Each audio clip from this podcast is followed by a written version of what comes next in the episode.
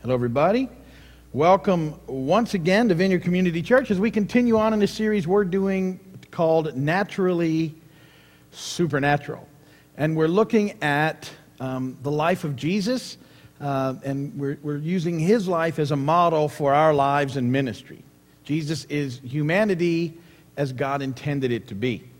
And um, he demonstrates for us what it looks like to be naturally supernatural. We've been talking about the resources available to us, um, which are prayer and the Holy Spirit and the Word, the same that Jesus had.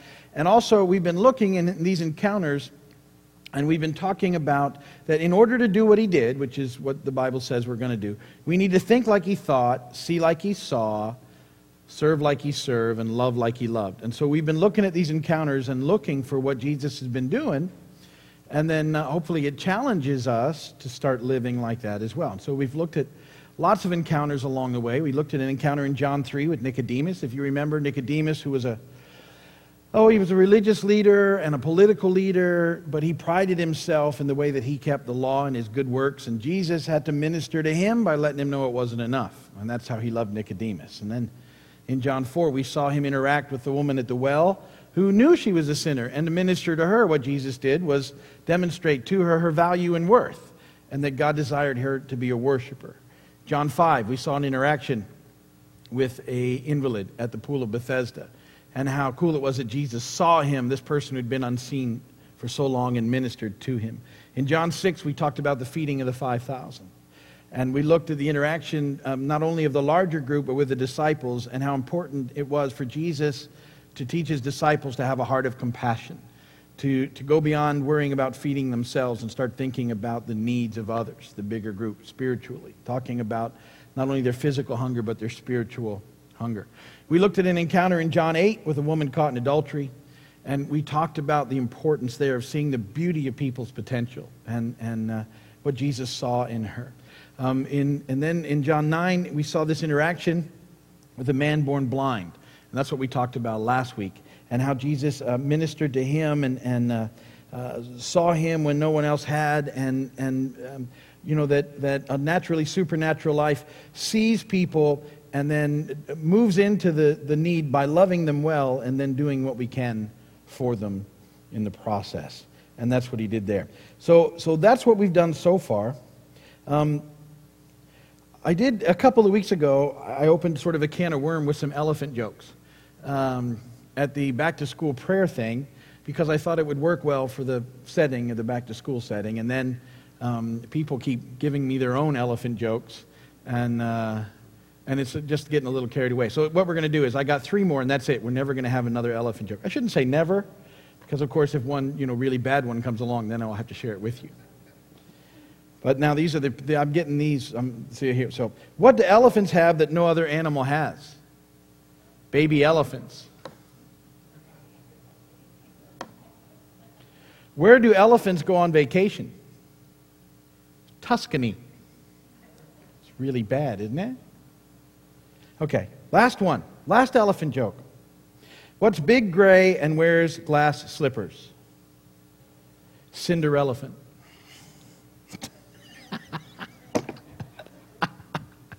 Cinderella. I like that one. Sorry. Sorry, Roy, but that's funny. I don't care who you are. Okay.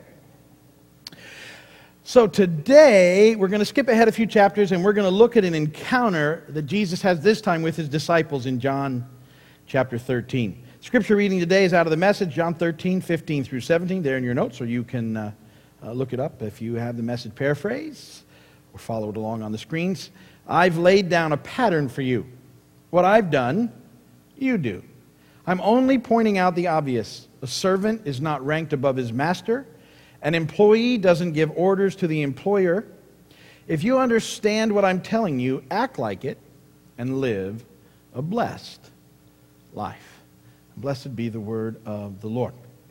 We're going to talk today about um, Jesus with his disciples at the Last Supper and what he does and some of the subplot that's going on behind it to see uh, what we can learn about, again about the naturally supernatural life and how important some of these concepts are. And the very first point that we need to talk about today is that uh, you need to know who you are in Him. To be naturally supernatural, part of that is knowing who you are in Him. John 13, 3 and 5, this time in the NIV. Jesus knew that the Father had put all things under His power, that He had come from God and was returning to God. So he got up from the meal, took off his outer clothing, and wrapped a towel around his waist. After that, he poured water into a basin and began to wash his disciples' feet, drying them with the towel that was wrapped around him. Now, see, Jesus knew who he was. He knew where he'd come from, he knew where he was headed, so he didn't struggle with position. Um, the job of foot washing was given to the lowest of servants. But Jesus wasn't concerned about how others would perceive him by his actions because he knew who he was. See, to be naturally supernatural, one of the things we're going to have to do is we're going to have to know who we are in him, that we're his, knowing that we're his forever, that we're his beloved, we're his children. Um, the Bible says we're the apple of his eye. Uh, in another place, it, in, it calls us his workmanship, which is actually from the word poema or poem. You're his poem. Um, and that he loves you with an everlasting, unconditional, amazing love, and that he's your heavenly papa. And so we're going to have to really settle in that so that we can live the kind of life that we're called to. And because of those things, we can, we can move into the second point, which is we can start thriving instead of striving. We don't live when we're striving. We don't, we don't really live when we're, we're trying to push ahead, force our way ahead. Uh, there's no really life found in there. Life comes when, when, when we start thriving by settling in, knowing who we are, and allowing God to do what he needs to do in our lives. John 13, 6 through 8. He came to Simon Peter, Jesus did, who said to him, Lord, are you going to wash my feet? And Jesus replied, you do not realize now what I am doing, but later you will understand. No, said Peter, you shall never wash my feet. And Jesus answered, Unless I wash you, you have no part with me. Now, see, here's a subplot that we may not always catch in what's going on and how this relates to my first point about striving for position. Um, we know from the Gospel of Luke that during the Last Supper, the disciples, at this very Last Supper, Jesus is almost done here with them. At the very Last Supper, their last time together, the disciples are still arguing about who's the greatest. Luke 22 24. Also, a dispute arose among them as to which of them was considered to be the greatest. That's how I know that that's happening. That's going on in the midst of the Last Supper. These guys are all infighting. And if you Remember from the Gospels, this was part of the process through all. The guys were always kind of shooting for position. Who's the greatest? Who's going to be number one? Who's where? Can I sit at your right hand, or your left hand? You know, they did all sorts of tricks. They brought their mom in, a couple of them, to try and get some points from her. Hey, could my son sit at your right and left hand? All this stuff was going on all the time. Constant sort of uh, striving for their place in what Jesus was doing, where they fit, who was the greatest of them all. So you have that going on. Now they get together for the Last Supper. And it's all been prepared, and, and this argument's going on, all right? Now, they need to have their feet washed. Um, they need to be ceremonially clean for this meal. And so the, the, the towel would be there, and the basin of water would be in the room. And what you need to know is all them guys know that their feet, this feet washing needs to take place, but no one will make a move to wash the other's feet because they're striving for position. Do you get it? So they're all waiting for someone else to do it. So Jesus gets up and does it. So what Peter is saying is, Jesus, I don't want you to wash my feet. I want one of these guys to wash my feet. I don't want you to do it. I just everybody needs to know I'm the greatest and that some of the one of them is lesser than and they need to pick it up. And you see in this striving, they'd missed this opportunity even to minister to the Lord and to one another.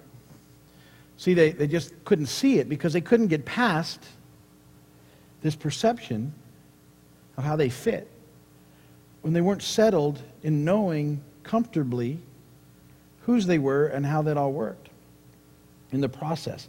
And so, knowing who you are in Him allows you then to thrive, to live, instead of striving to be something that if, even if you were to attain it, would still leave you feeling empty. Because that's what happens. Even if you strive and strive and strive for something and you get it, when you get it, you know what you usually find? Oh, yeah, that's not really what I thought was going to happen. So these guys are all striving and pushing instead of really living. And, and what Jesus teaches them, and this is the third thing, is very important, is that the naturally supernatural life is a paradox. It's a paradox. What's a paradox? That's two physicians hanging out together. Yeah, no. See, it's an extra joke for today. You didn't know it was coming. A paradox is an apparently self contradictory statement which, on closer inspection, inspection, is found to contain a truth reconciling the conflicting opposites. And the naturally supernatural life is like that. Matthew 20, 16, I'll give you a few. Jesus said, So the last will be first, and the first will be last. Now, that doesn't seem to make any sense. That's why it's a paradox. But in the kingdom of God, it makes absolute sense. The last will be first, first will be last. Mark 9 35. Sitting down, Jesus called the twelve. If any wants to be first, he must be last, and the servant of all. He defines that first paradox a little better in Mark. If you, if you want to be first, then you got to be last by being the servant of all. How about this one? Luke 17 33. Whoever tries to keep his life will lose it, and whoever loses his life will preserve it. It doesn't seem to make sense on the surface, does it? But in the kingdom, it makes perfect sense. You really want to find life? You've got to just surrender yours to Jesus. Once you do, that's where life is found. Once you quit trying to figure it all out in yourself and make it all happen for yourself, then God takes over and you begin to experience life. Seek first his kingdom and his righteousness, and all these things will be added to you as well. Matthew 6.33. It's, this, it's, a, it's a paradox because it's, it's contrary thinking to what the culture was. It was hard for the disciples because they were, they were striving to be the greatest. They didn't get it. That what happens. And so that's what Jesus is trying to show them in this meal. John 13, 12 through 15. When he had finished washing their feet, he put on his clothes and returned to his place. Do you understand what I've done for you? He asked them. You call me teacher and Lord, and rightly so, for that's what I am. Now that I, your Lord and teacher, have washed your feet, you also should wash one another's feet. I have set you an example that you should do as I have done for you. He set the example, he served.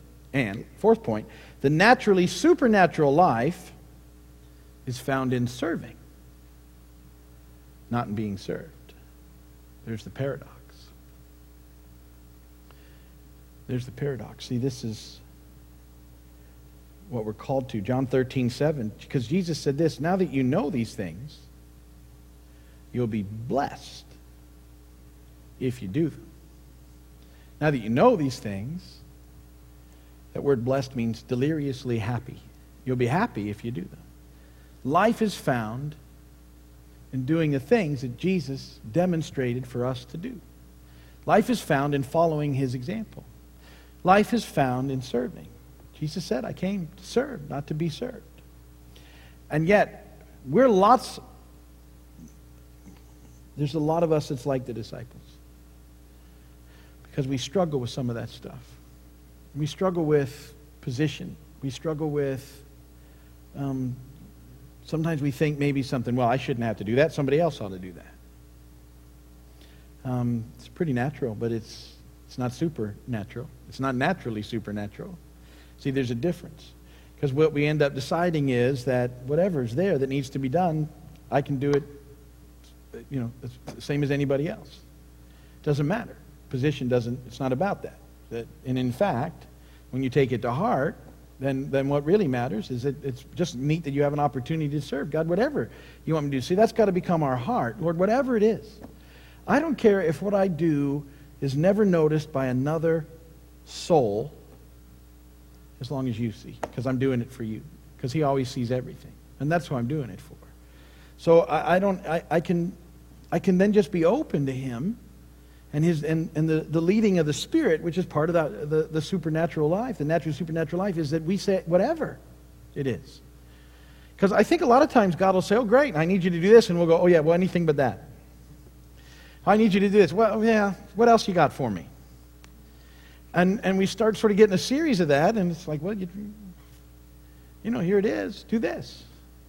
And, and as we respond to that, more and more stuff keeps happening.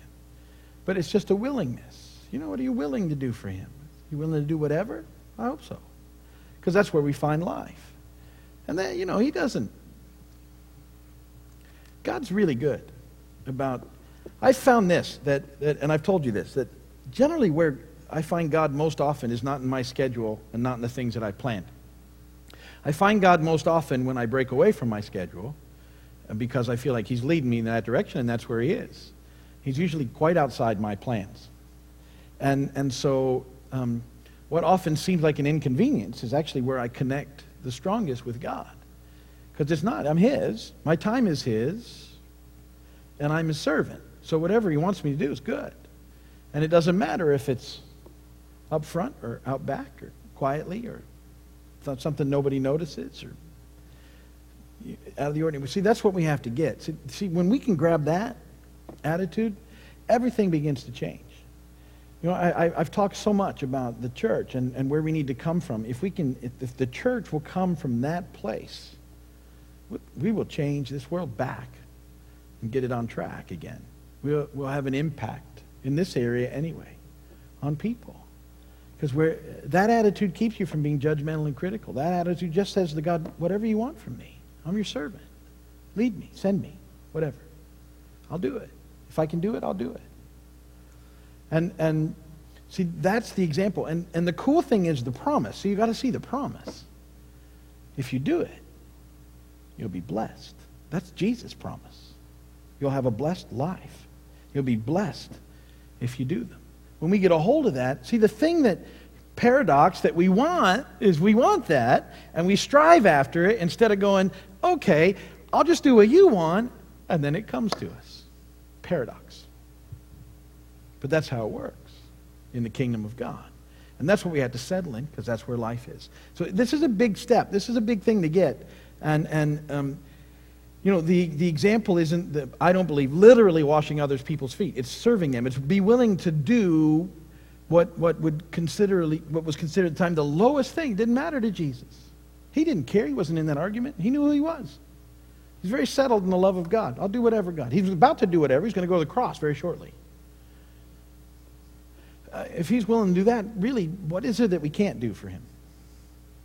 And that's sort of the point and what that looks like. So that's where we're going to find this naturally supernatural life. We're going to start, you know, all this stuff really gets tied in together as we move along. And we've still got some really neat encounters we're going to look at in the next, I don't know, I think I got six or seven more that I want to do on this. So, so be thinking about that now and tie that in with everything that we've already been studying and trying to see how he see and think. This is a big thing about thinking like he thought and loving like he loved and serving like he served.